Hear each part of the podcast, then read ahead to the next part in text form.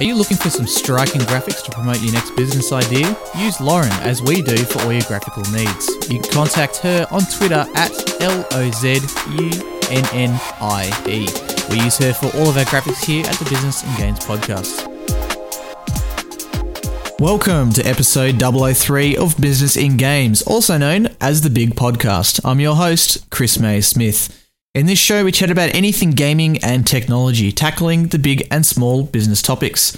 Today, I have with us Campbell Simpson, who's had 10 years in the gig writing about technology, and as of the past 3 years, he's been at Gizmodo, currently holding the title of Australia's editor. Cam, how are you today, mate?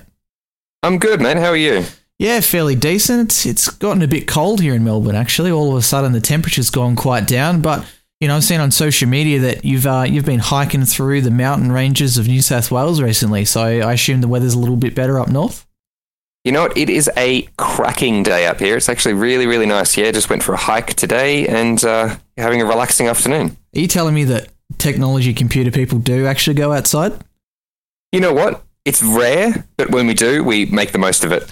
We take a whole bunch of selfies. We stick them on Instagram and Facebook and Twitter. We make the world realise that we're out there. You know, I think they really need to release one of those delayed status update things for your personal Facebook. I know that company pages you can establish it so Facebook posts can happen at a certain date and time. So maybe that one time I go outside next, I can just queue up about 90 selfies to post so people actually think that I'm walking around out in the sun. See, I think you go out somewhere, you do a really long walk, you take a whole bunch of photos along the way at a bunch of different places, and then, you know, over the next 6 weeks, you're set. You're just like every single day I'm in a different place. You've got this planned out a little bit too much, I think. I promise I didn't have this already organised. So I mentioned that you're currently holding the title as, the Gizmodo Australia editor.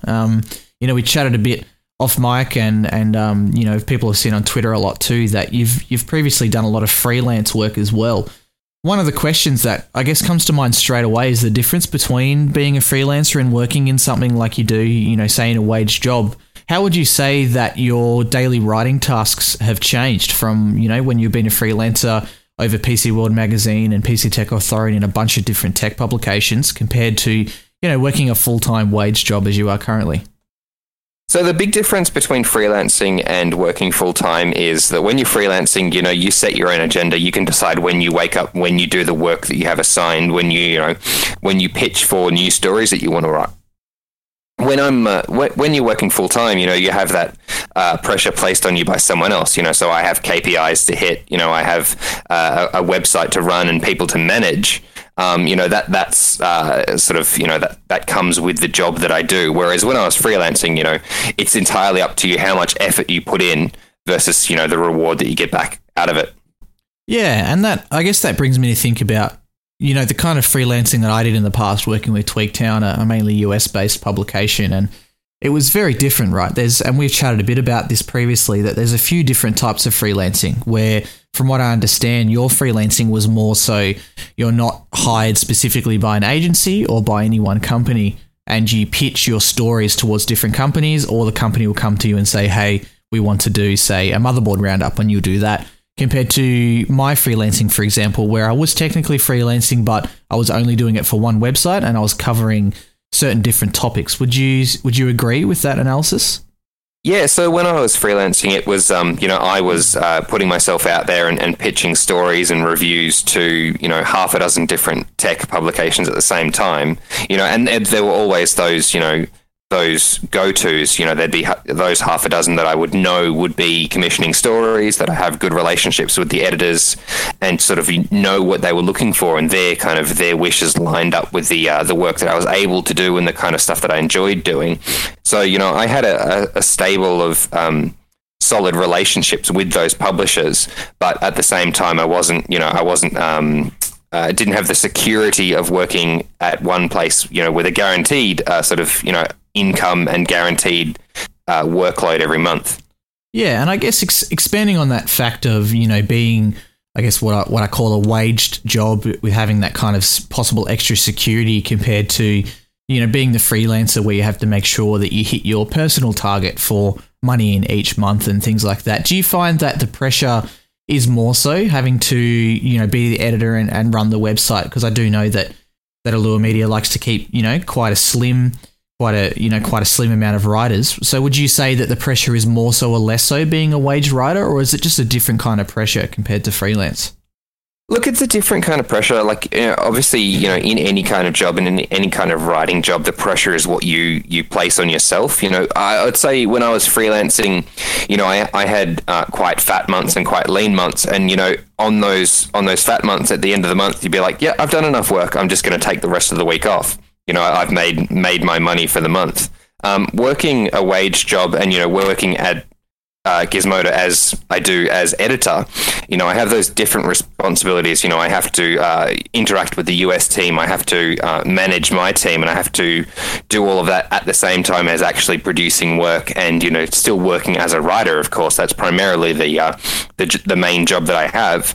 And it's instead of having sort of one task to complete as a freelancer, you know, like delivering on work that has been commissioned or finding new work, you know, working as a waged editor, you know, I have a bunch of different pressures sort of vying for my attention, and it's balancing all of those that is sort of the main day-to-day for me.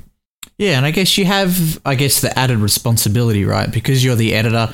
For those who don't know, the editor is more so than just, say, editing other people's work, or it's more so than just being the more senior person who writes stuff. So could you expand a bit more on, say, how the editor would work compared to someone who works underneath you? For example, say Ray Johnston, who does some writing at Gizmodo as well.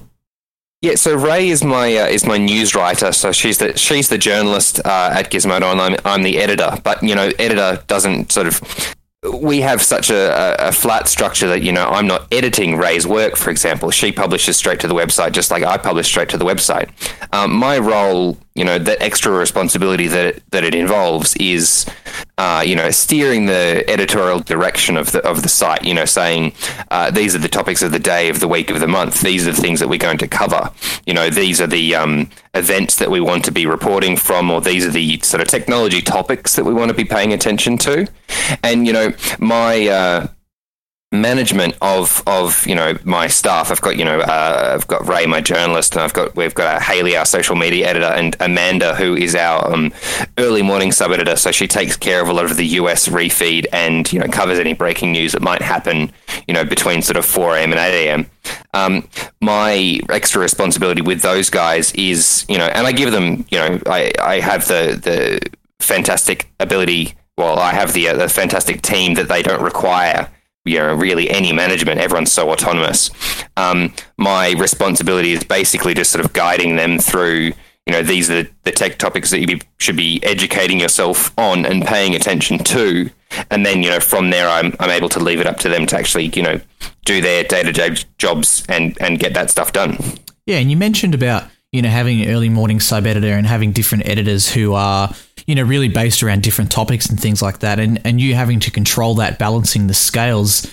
You know, touching on that topic a bit more, with tech being 24/7, you know, as I do and a lot of other people do, most press releases are US time based, which is, you know, anywhere between midnight and 6 a.m. for us. And, you know, for example, I work at Corsair, and all of our press releases are 6 a.m. PST, which, daylight savings or not, figures out to be about midnight. Do you find it's hard for you to relax, you know, being the editor and controlling this kind of stuff? And obviously, writing yourself, you always have to be in touch with technology. And that's actually a question asked on Twitter by @JamesCroft.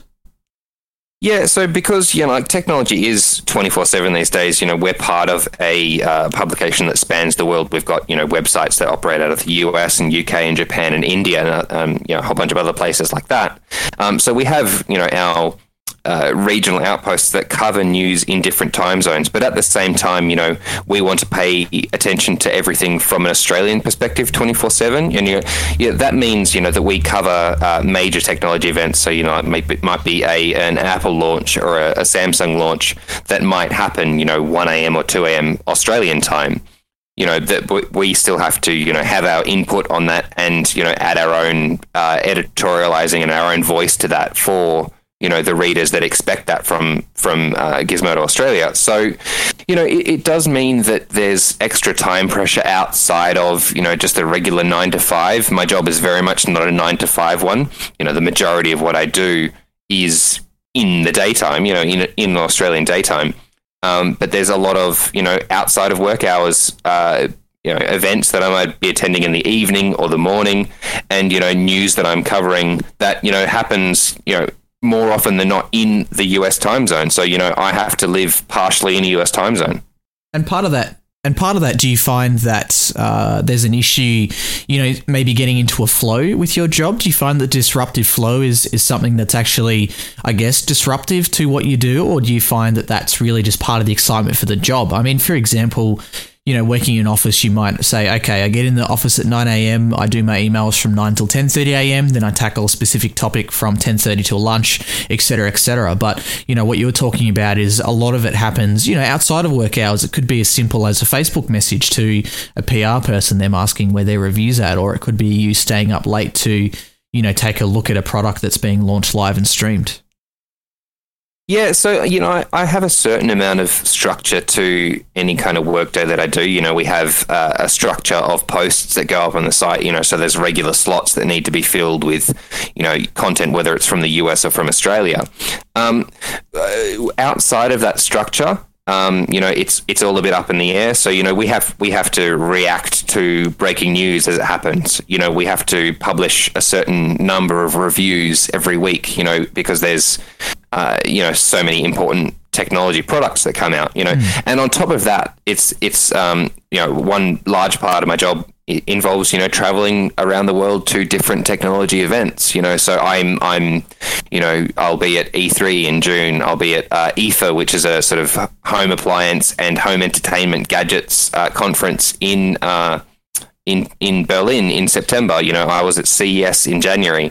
Computex is coming up as well. You know, there's so many different events that require travel, you know, and reporting from different parts of the world that, you know, you have to be very flexible on both sort of a monthly basis and a day-to-day basis.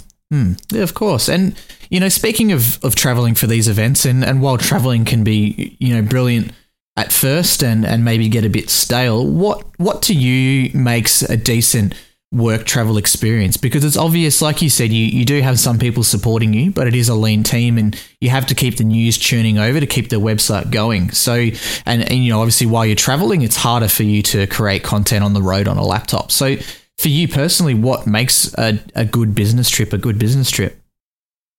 So, like, you know, I've taken a fair few business trips for work in my time. One of, you know, I find it very, well, it's almost mandatory, you know, that you're working on the plane to the destination and, you know, on the ground once you get there.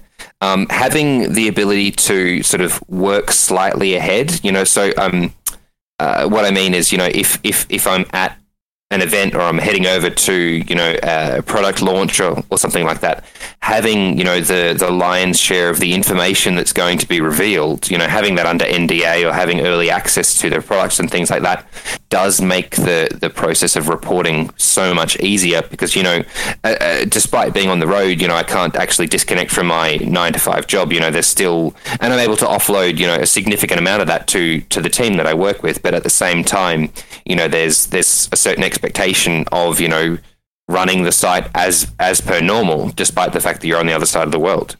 Yeah, and yeah, we've chatted between us personally a little bit before about the difference between, I guess, news and also publishing reviews and things like that too. I just wanted to touch on and get a bit of what you think about the balance. You know, maybe it's specific, maybe the balance would be specific to Gizmodo, or maybe the balance would be more specific to how you like to run things, because I guess you're the editor at Gizmodo. But how would you explain, I guess, the experience and, you know, the pressure of reviewing things compared to churning out day-to-day news and updates?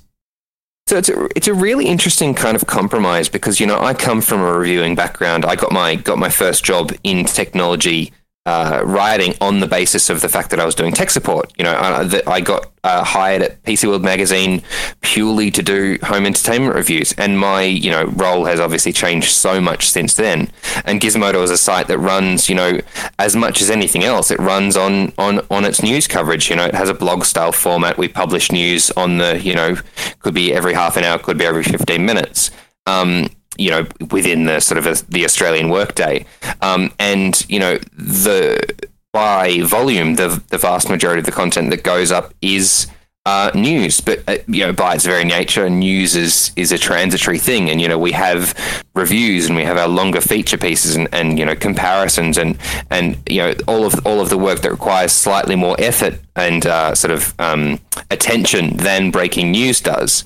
Those are the kind of things that I certainly find the most value in writing for Giz. But again, finding the time to devote to those is difficult, especially when you've got that breaking news or the daily news cycle hanging over your head. Yeah, and I guess personally for me, doing a bit of writing with Tweaktown and analysing this as on the other side of the fence as the PR person that pushes those kind of announcements, but also the reviews towards journalists such as yourself. The day-to-day news and the updates, I guess, are really what provides you with the core audience. I believe it's what provides you with legitimacy, but it's also what provides you, I guess, with the bulk of the views to be able to bring in the money to pay the bills, right? If you take this out, for example, in a completely different aspect, one way that I like to analyse some of the car modification workshops that I work with, for them, servicing cars is their bread and butter. That's how they pay their rent. That's how they pay their wages. But then they're able to use that extra time, which you could say call reviews,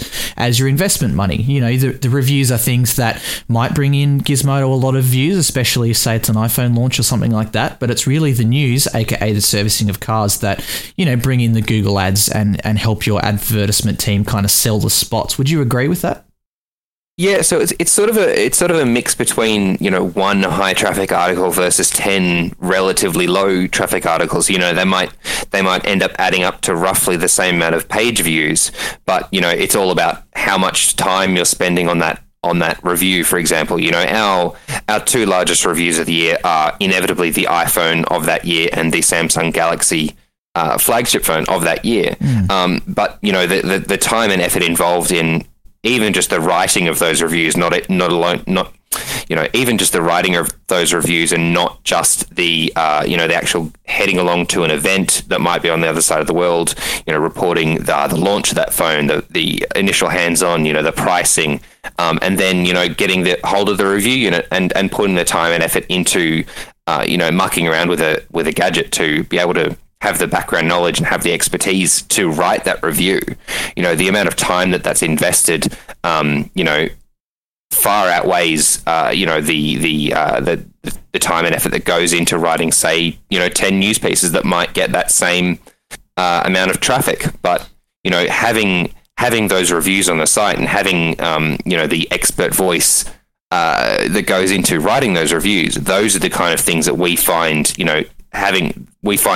really builds the reputation of the site. Yeah, and what would you say is your personal expertise? You've mentioned things about iPhone and Android before, and you seem to talk quite a lot on social media about things like Tesla and things like that. So is there something specific that's your passion that you like to push through to your work? And is there anything that you'd possibly like to write a little bit more about as well? Well, I would say my passion and the thing that I would like to write more about is exactly the same thing. And you mentioned it before. It's electric cars. I think Australia is at such an interesting point where electrification is about to take off in a massive way, and it's something that is sort of happening quietly in the background. And it's almost underreported, I'd say, and that's because having the time and effort to devote to that, as well as everything else, is difficult. Gizmodo is a site that writes about absolutely everything from iPhones to cars. We're one of the few technology sites in Australia that writes about cars. But having the wide remit that we do means that we can only devote a certain amount of attention to each of those categories. And finding the time to write more about electric cars, for example, is something that I very much want to do, but it's it's a constant struggle. Yeah, and I mean, and you know, going back to that quickly, that question was actually from at Heosat on Twitter, and just another question asked on Twitter as well, which I guess touches on the overarching topic that we're chatting about right now in regards to reviews. Is there anything personally that you've reviewed that has since become part of your day-to-day life? Is there any specific products in, you know, the past 13 years of you or 10 years of you working in technology that's really stuck out for you? You know, it's so, you know, I have a huge amount of technology that comes across my desk on a sort of on a weekly basis. You know, I was sick for a couple of days this week and ducked back into the office to pick up some bits and pieces over the long weekend and found, you know, a desk literally full of deliveries of new products, which is a great, you know, great problem to have. But it kind of highlights the fact that there's so much happening, you know, in the technology scene that it's hard to spend any huge amount of time with one thing. You know, I might be, you know, using a phone for a couple of weeks to, you know, to build enough of a background picture of it to review it, you know, without just playing with it for a couple of seconds. You know, that's kind of dishonest, and it's not the kind of thing our readers expect. But despite that, you know, at the end of that 2 weeks, there's a new phone out, you know, and that means, you know, I'll need to, you know, put this phone down that I may have really enjoyed using and move on to something that's not, you know, not nearly as fun or not nearly as, you know, high tech or interesting or innovative. You're like a technology lab rat or guinea pig, right? Well, pretty much, you know, I get the opportunity, and it's a great opportunity to have. I get the opportunity to use, you know, basically, you know, let's say every flagship Android phone that comes out in a year, you know, I'll get the chance to muck around with it at one point or another. And it's fascinating because it gives you, you know, that kind of background knowledge and that experience with these gadgets. But at the same time, you know, it's such a transitory thing. You know, we have we'll have a phone in our office for a month, and it goes back to, you know, the PR company or the manufacturer, and we move on to the next one. So I guess in answer to the question that was asked, there's very few technology products that I actually, you know, one, have the ability to hang on to, because, you know, but more often than not, it goes back to the manufacturer at the end of our review time with it. But at the same time, you know, I'm lucky enough to have such a constant stream of bits and pieces coming across my desk that before I get bored with something, I get the chance to move on to the next. There are a few things, I guess, that have stuck around in my day-to-day life. You know, the first OLED TV review that I reviewed, I now actually have sitting in my house, you know, in my bedroom, big 55-inch OLED TV. And that, you know, OLED is one of those technologies that when, you know, you see it, you go, wow, there's a big difference to, you know, LCD or even to plasma in the last couple of years. And there's, yeah, of the masses of technology that I get a chance to muck around with, there's only a very small amount that sticks around. Yeah, and that one also, actually, I forgot to mention, was a question from at Gridfish on Twitter as well. So, you know, for those people who are listening through to this podcast and would like to put in some of their own questions for anyone we chat to in the future, that is at Business and Games on Twitter. But self-promotion aside, you know, getting back to, I guess, the beginning of, you know, you were saying you moved from freelance into a full-time wage job, and at Cecilia Lynn on Twitter wanted to ask a question too, and thankfully I've not had to do much work because you seem to be quite popular on Twitter, but she wanted to know about entry pathways into technology journalism, and specifically in regards to internships, you know, because we chatted about freelance versus wage. We, you know, a couple of episodes ago, I had a chat to Tech City, who's a YouTuber who's, you know, kind of made his own way in technology. So there's obviously quite a lot of different jobs you can do. So is there a clear-cut path you could you know, try to tell someone to get into this industry, or are there any specific pointers? You know, there are so many different ways that you can actually get into tech journalism and technology writing. You know, even you know, saying that, I come to it from a writing perspective. You know, becoming a YouTuber, for example, is becoming more and more, you know, popular for people to try out and see whether they stick, you know, whether it's something that they can enjoy doing and they can get followers and, you know, eventually make a living wage out of. In terms of technology journalism, you know, in the traditional sense, the, you know, the pen and paper writing, well, or keyboard style, you know, writing, I guess. An internship, I think, is incredibly valuable because it gives you that kind of newsroom experience, I guess, you know, it gives you the ability to sit down with a bunch of other journos that have done the same job for, you know, years and decades before that, and get that kind of experience of understanding how they work and, you know, the way they pick their stories that they write and things like that. With that said, there's a reason that we don't offer internships at Gizmodo, and that's because I personally believe that, you know, you should be paid for the work that you do, and, you know, we don't have a budget allocated to paid interns, you know, so I prefer to put all of my, you know, my wages towards full-time writers, for example. So, you know, having an internship is incredibly valuable, but at the same time, getting a hold of one, you know, at a company that's relevant to the industry that you want to get in is difficult. You know, it's a fantastic pathway, but at the same time, it's almost more tempting, I would say, to, you know, jump straight into freelancing and, you know, start writing stories that you think, you know, need to be written and doing the pieces of content that you feel comfortable doing or that you enjoy doing, and then shopping those out to websites that may be able to, you know, to buy them off you.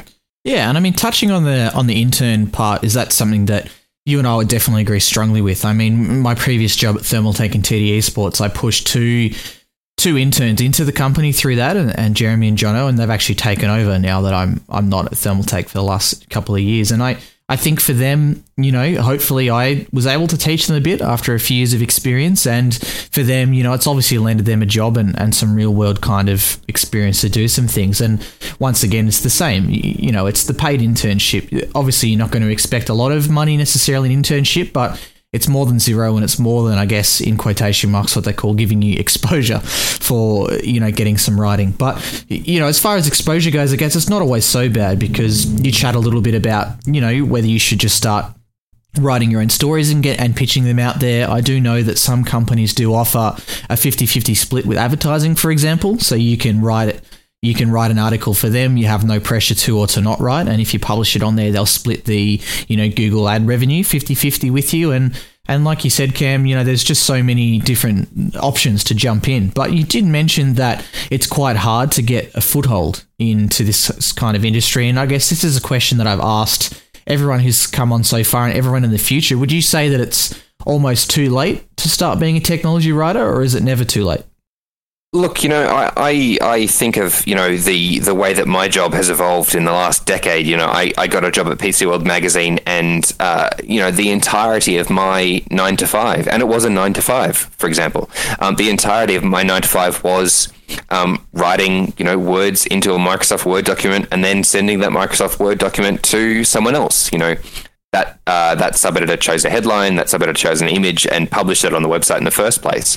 You know, my job now involves publishing directly to the website. You know, my job involves taking photo, making videos, doing social, attending events. You know, there's a huge amount of you know, difference in the job that I did 10 years ago and the job that I do now. And because of that, I think you're expected to have, you know, a different set of abilities to what you might have 10 years ago. I think that does make it more difficult, but at the same time, you know, over those last 10 years, we've seen, you know, YouTube become incredibly popular, for example. So there's different avenues to getting into, you know, the technology scene more broadly.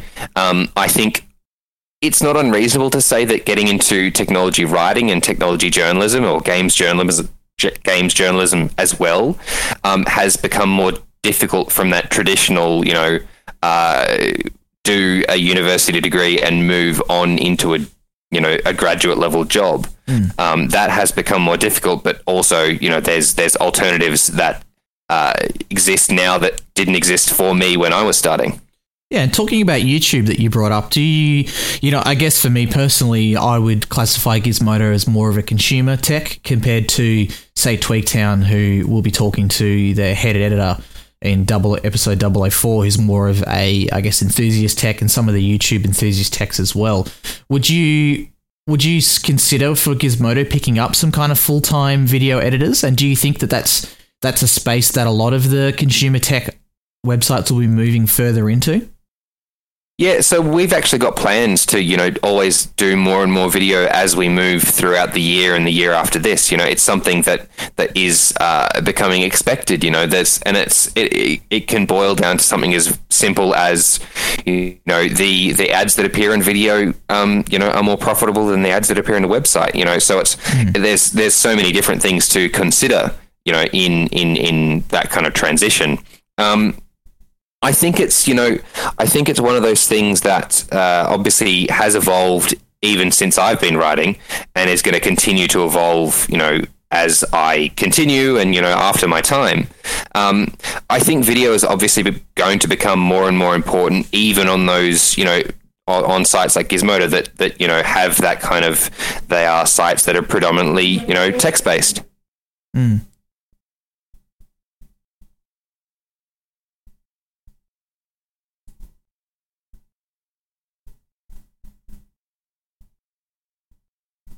Oh, you there? You cut out for a second. Yep. All right, sweet. I think my mic might have gone a bit silly, but yeah, no, I just finished up what I was saying. Yeah, I think it's, you know, it's going to become more important in, you know, as the years go on. Yeah, for sure. And, you know, touching on, you were talking a little bit about the advertising and the difference between websites and YouTube and things like that. Could you explain to the people listening how Gizmodo works in terms of advertising and writing an editorial? Is there a difference? Are you covering the whole lot, A and B, or is there a separation between the two? Yeah, so we are, you know, I consider us absolutely lucky in that we have, you know, an absolute firewall that exists between, you know, our advertising sales team and our editorial team. So, you know, I have a very broad understanding of how, you know, the advertising side works. You know, working as an editor, I interact with the sales team, and, you know, I act as a liaison in that way between, you know, the kind of things that our sales team might sell and, you know, the editorial side of things. But we have, you know, complete autonomy, you know, over what we write. For example, you know, we decide the stories that we cover and the topics that we pay attention to. Gizmodo is a site that runs predominantly on, you know, banner advertising, and you know, that's been something that has, you know, sort of formed the backbone of the web and journalism on the web. You know, so it's you know, not a new thing. It's a time old part of the internet. Mm. Yeah, as well as that, you know, we take part in, you know, one thing that's sort of becoming more and more popular on the internet, which is, you know, which is content. So we have a commercial editor that works, sort of again as a liaison between the sales team and the editorial side of things. So our commercial editor, Tegan, works on, you know, it might be the deals posts that go up on Gizmodo and our sister sites over the course of a day, or, you know, there may be some sponsored series that, you know, that the sales team may be collaborating with, you know, technology companies on. She will be taking care of those because that provides that firewall between, you know, our editorial independence and, you know, what the sales team is doing to make money for the sites. Yeah, and I guess it's a good segue from that firewall into the more PR side of things, which is where, you know, I'm working currently. We've seen that globally, I guess a lot of press and journalists have ended up moving over from the press side to the PR side. Take, for example, Matthew Wu, who a lot of the techies know quite well in Australia. You know, a guy from Sydney who's now in Melbourne working for M&C Partners, doing promo for a lot of startups and Catch of the Day. He was at... and previously he was at Asus and Edelman, and, you know, he was writing freelance for a while. You have examples of myself working at Tweaktown while I was at university, now come over to what we joke as the dark side, working for PR and Corsair. And, you know, even the global PR guy from Corsair, Harry Butler, he came over from some of the print mags too. Do you find yourself entertaining that idea to move over into PR from journalism? Does the freedom, I guess, of writing ever get old? Do you think about going to, say, you could almost say a more stable job, but not necessarily, I guess, just the other side of the fence? Yeah, look, you know, I'm very comfortable in the job that I have now. You know, I've feel like I've been very lucky to sort of move up within the Australian technology journalism scene to one of the jobs that I consider, you know, as the pinnacle of it. So, you know, I'm very happy with the job that I have now. You know, I get the ability to you know, muck around with technology and you know, on an absolutely changing basis every single day. You know, every single day is entirely different to the one before it. I think if I was to, you know, move out of journalism but stay within the technology industry, I think the thing that would have to draw me across would be some kind of evangelism role. So, you know, it would be a role still talking about technology, but working at a company that, you know, I personally am a fan of, you know, that I enjoy the products of, or that I, you know, that I think they're doing something important in the world. I think that's probably the only thing that I would consider outside of journalism rather than the PR side of things. Yeah, and talking about, you know, the quality of products and the quality of company, being a technology reviewer at heart, and that's what I, you know, I like to do my writing across the most of as well. I wanted to have a bit of a discussion that we've talked about a little bit previously, which is how a great product will really change your outlook on the day and the outlook on products. You know, it's nothing new to us that lots of products will come across our desk and you'll be pitched a billion Bluetooth speakers a day from random Amazon companies looking to make some affiliate link money. And, you know, there's no doubt that you've always got 8 phones at any one time that are trying to get into your hands. But what's it like when that one product comes along that really just blows you away and really kind of reinvigorates what you want to write about? So, like, yeah, you're right in saying that there's a huge amount of products. And what that really means is that when there's that one that stands out, it stands out so much more significantly because, you know, you have so many technology products that are released. Let's take, you know, Android phones, for example. There's, you know, dozens released every single year, and they can very much be very samey. You know, they follow the same trends. They have roughly the same specs. But it means that when there's, you know, a new flagship launch or a new, you know, upstart company that comes out of nowhere and says, hey, we've got this really interesting concept. Let's see how we can, you know, prosecute that, how we can take that to the masses. When those things happen, and it's, you know, I mean, you could almost call it the Tesla effect. You know, a company that has in the past few years, you know, well, in the past decade, really come out of nowhere and come out of being, you know, a bold claim basically, and delivering on those promises. And, you know, I mean, Tesla is now, I think, the highest market value automaker in the US as a result. You know, beating out companies that have, you know, hundreds of years of manufacturing, and it comes from that. It comes from them having that, you know, unconventional promise or that unconventional claim to fame.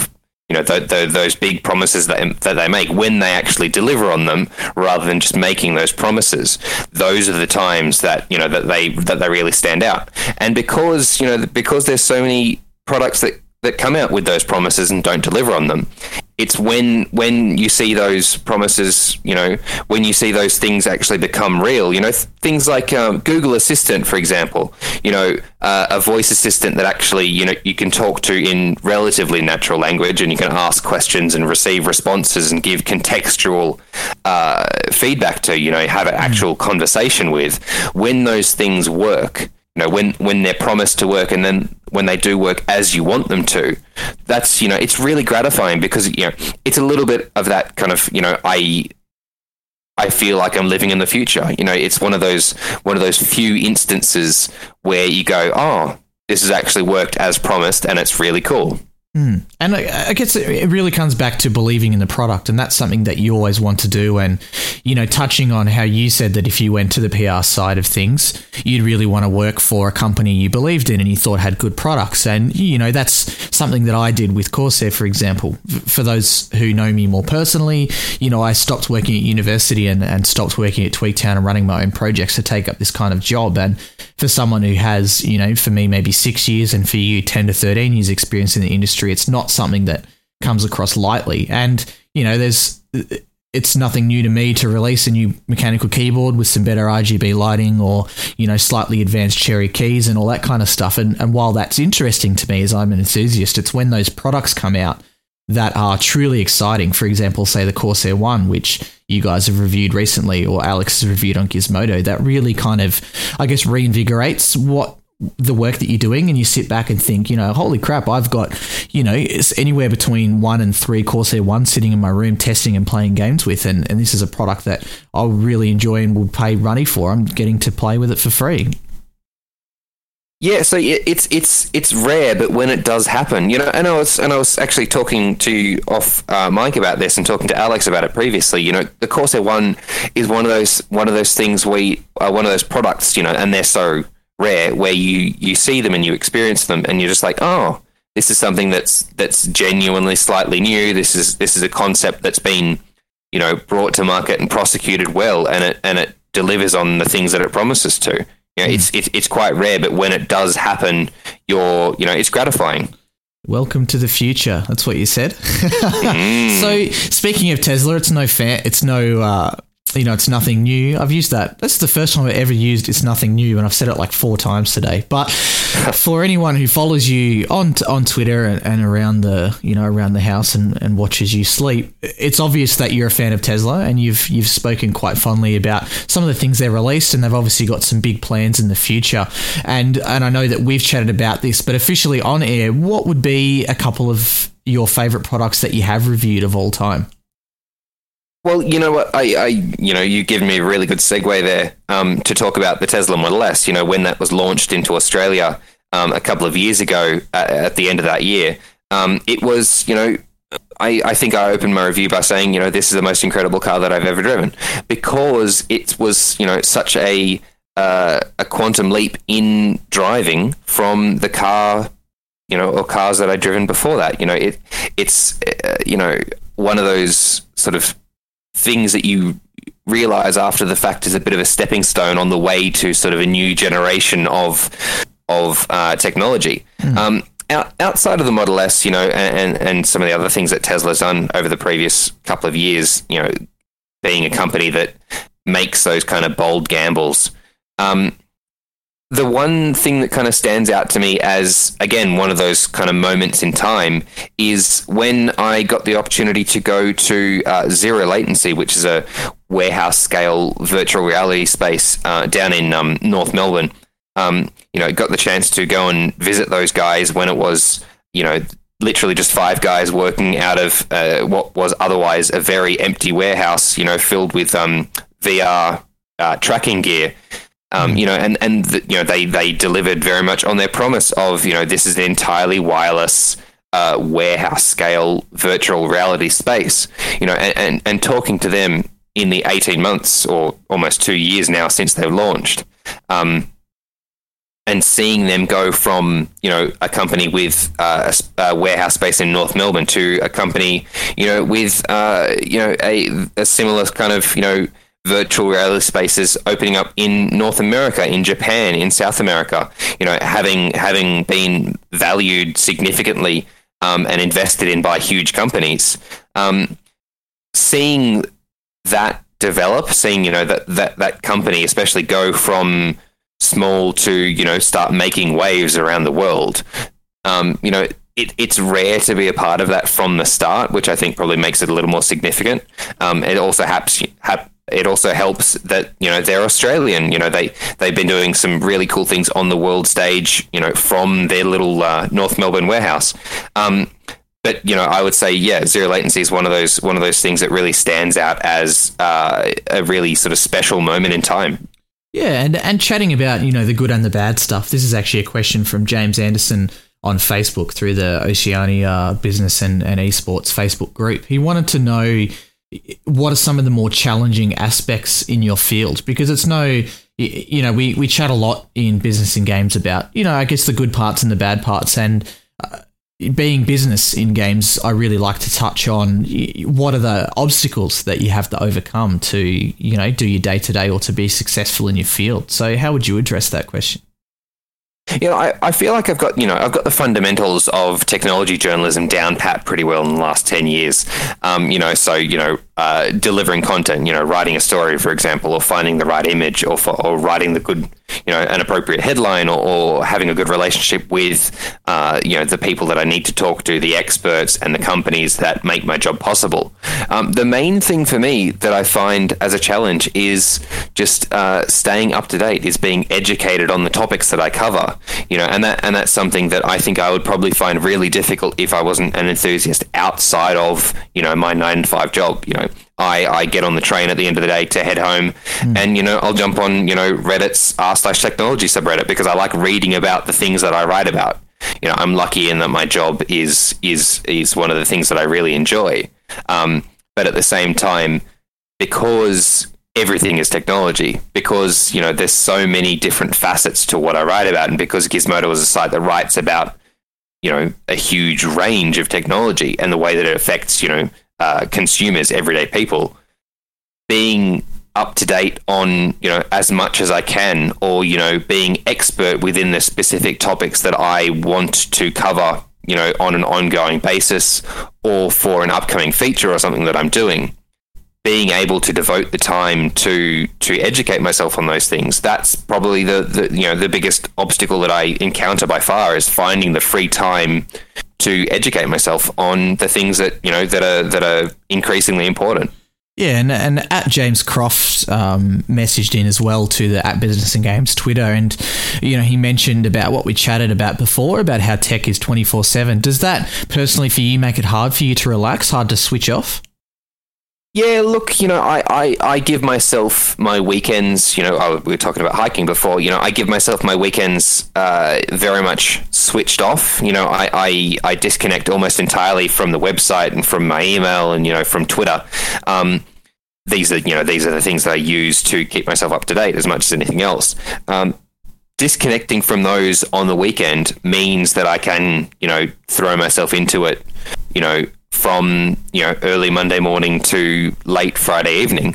You know, if I was switched on with it 24/7, I think I would have burnt out long ago. I think I found, you know, the reasonable compromise between being switched on and switched off. It does become difficult to relax, especially when, you know, there's a significant amount of overseas travel, or, you know, it's a particularly busy period. You know, the couple of weeks around CES or the couple of weeks around E3, for example, you know, they're manic as a journalist, you know, with the amount of news that's coming out and the amount of sort of contact that you have, even if it's just the amount of emails that you have to get through on a day-to-day basis. But yeah, having that ability to disconnect, you know, even if it's just for a single day or for a couple of days, gives me the ability to recharge and come back into it refreshed. Yeah, sure. So finally, is there anyone special that you'd like to give a bit of a shout out to? And, you know, for anyone who's wanting to follow some of your work, where can they find you? Yeah, so you can always follow us on @GizmodoAU on Twitter. You know, that's where we publish, you know, a constant stream of all the stories that go up on the site. And obviously gizmodo.com.au is the website that we run, you know, and you can always jump on there into the comments section and, you know, give us some feedback on an article, or let us know how we're doing. You know, there's one person that I'd like to give a shout out to, and that's Ray Johnston. She's @RayJohnston on Twitter. Not that she needs it, because she's got probably about twice as many followers as I do. But she's my offsider. She's my news journalist, and she publishes, you know, the vast majority of the Australian content that goes up on Giz. You know, so I think that gives her, like I was saying before, you know, that gives her, you know, this amazing perspective on, you know, so many different aspects of technology in Australia. That, you know, I would say, you know, go and ask her a question, go and ask her her opinions on the things that are, you know, happening within the Australian tech scene, because, you know, she's absolutely expert. Yeah, she's definitely crazy connected, and she knows a lot. She knows a lot about everything, I guess, is the that is 100% true. She's expert on many matters. All right, thanks for joining us today, Cam, and thank you to everybody else for listening into episode 003 of the Business in Games podcast. Who would you like us to chat to in the future? You can let us know at Business in Games on Twitter, and also facebook.com/Business in Games. You can also let us know what you think of my wonderful voice or any of our guests, or discuss the topics at the Oceania Esports and Business Gaming Group. You can follow Campbell on Twitter at csimpson, that's Simpson with a zero, or you can follow me at SmithyMayo or on facebook.com/SmithyMayo. So once again, thank you very much for listening into the Business and Games podcast. I've been your host, Chris May-Smith, and bye for now.